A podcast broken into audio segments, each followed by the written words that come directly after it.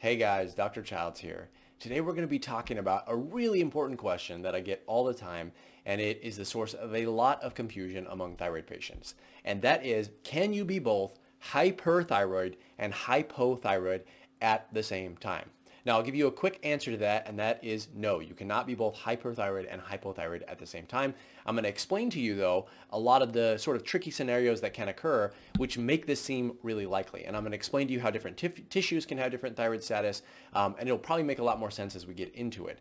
Uh, so, well, I'll just save that for later. If you don't know me, I'm Dr. Childs. I'm an internist, and I specialize in helping people with thyroid problems, helping people with hormone imbalances, and of course, helping people lose weight. But today we're going to be talking about um, the thyroid, but specifically we're going to be talking about uh, the difference really between hypothyroid and hyperthyroid tissues. So as I said before, can you be both hypothyroid and hyperthyroid at the same time? The answer is no. And the reason is simple. Um, tissues can either, ha- can either be activated by thyroid hormone or not. They cannot be both stimulated and not stimulated simultaneously. Really, and the, the way that this works is through the receptor system on the thyroid. Um, if you know this, you know that most thyroid hormones have a nuclear receptor where the thyroid hormone must enter into the cell and activate genetic transcription, which changes DNA and RNA.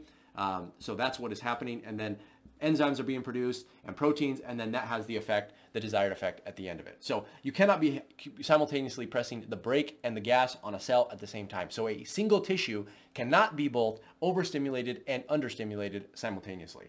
Now, Having said that, there are a lot of people which suffer from one of two things. They either have alternating thyroid function, meaning they're going in and out of a state of hyperthyroidism to hypothyroidism, so they're just confused in terms of what symptoms they're experiencing.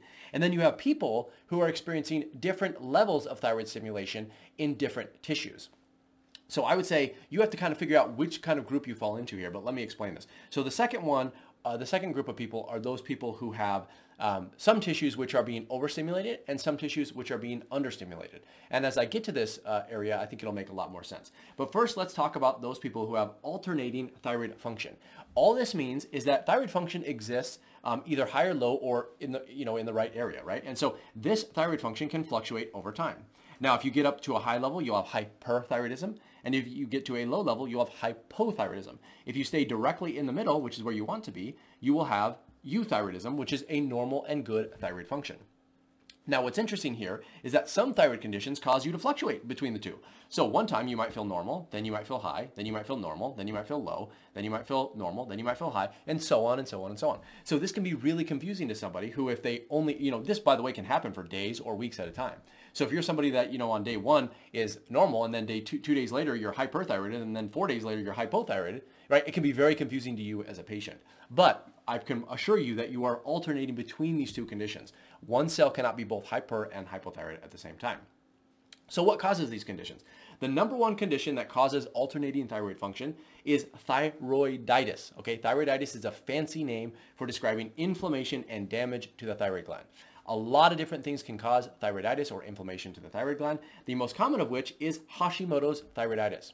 Hashimoto's thyroiditis, of course, is one of the most, actually is the most common cause of low thyroid in the United States and in developed countries, by the way.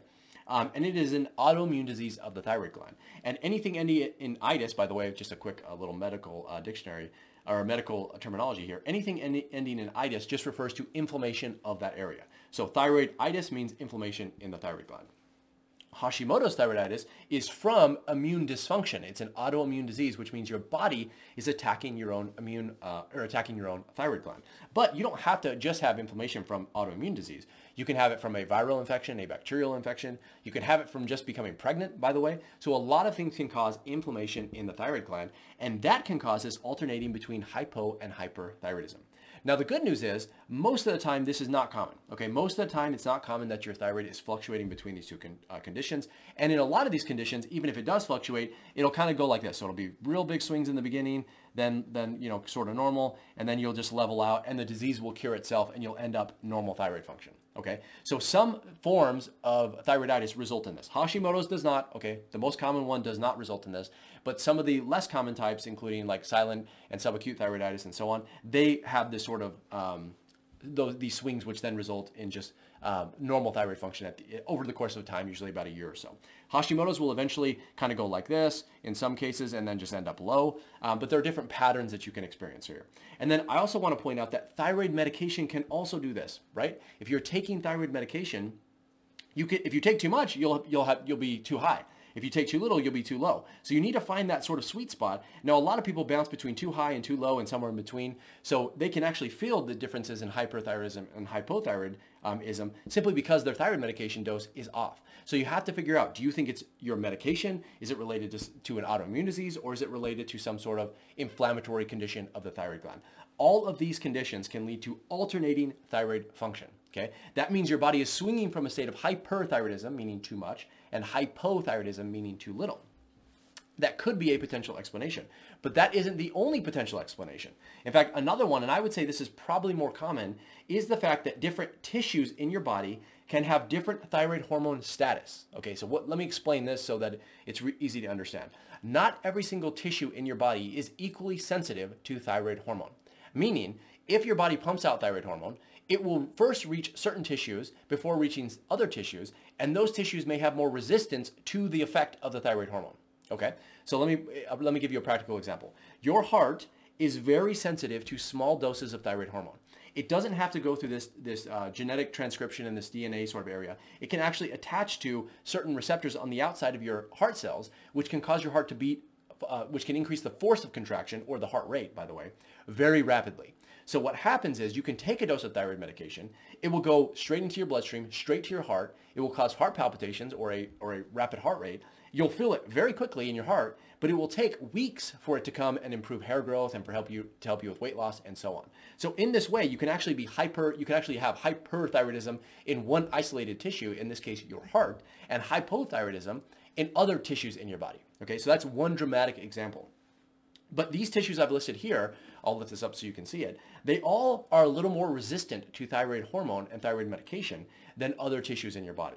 And that means you might feel hyperthyroid in other tissues and have low thyroid function in these tissues. So these tissues take a little more stimulation. They take longer to sort of get on board with, with what with the rest of your cells in your body and so on. So if you are taking thyroid medication, the heart tends to be a little more sensitive to that one. And I'm going to go over these other ones um, right now so it kind of makes a little more sense here. So uh, another tissue that is somewhat resistant to thyroid medication and thyroid hormone is the brain. Um, actually, it's, it's a little more, the pituitary tends to be really sensitive, but other aspects of the brain tend to be a little more resistant. Now, that usually manifests as things like depression, um, anxiety, OCD, other um, um, emotional sort of, or not emotional, but other psychological sort of symptoms and conditions, bipolar disorder being one of those. The brain just seems to be a little more resistant. So other tissues in your body might be re- responding well to your thyroid medication or your thyroid hormone, but the brain is just, you know, it's a little slow to lag behind. And, right, and that may manifest as things like depression and anxiety, bipolar disorder, and so on. Another one is the skin.